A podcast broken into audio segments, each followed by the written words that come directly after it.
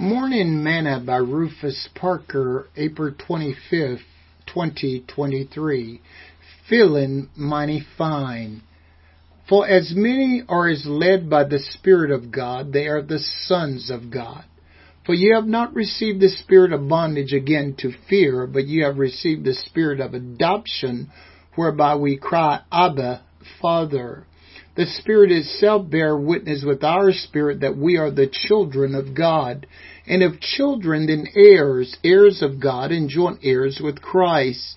If so be that we suffer with him, that we may also be glorified together.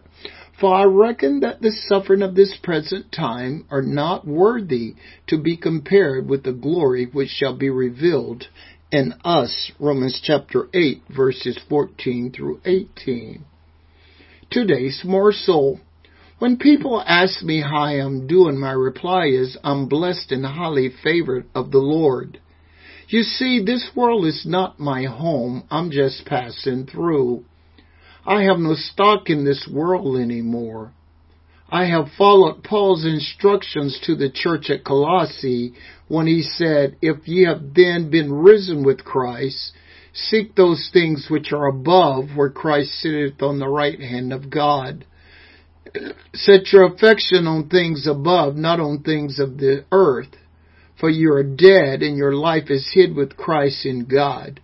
When Christ, who is our life, shall appear, then shall you also appear with him in glory. Colossians chapter 3 verse 1 through 4.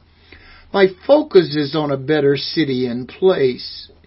You see, if we focus on where God has brought us from, like the children of Israel, we may have opportunity want to return.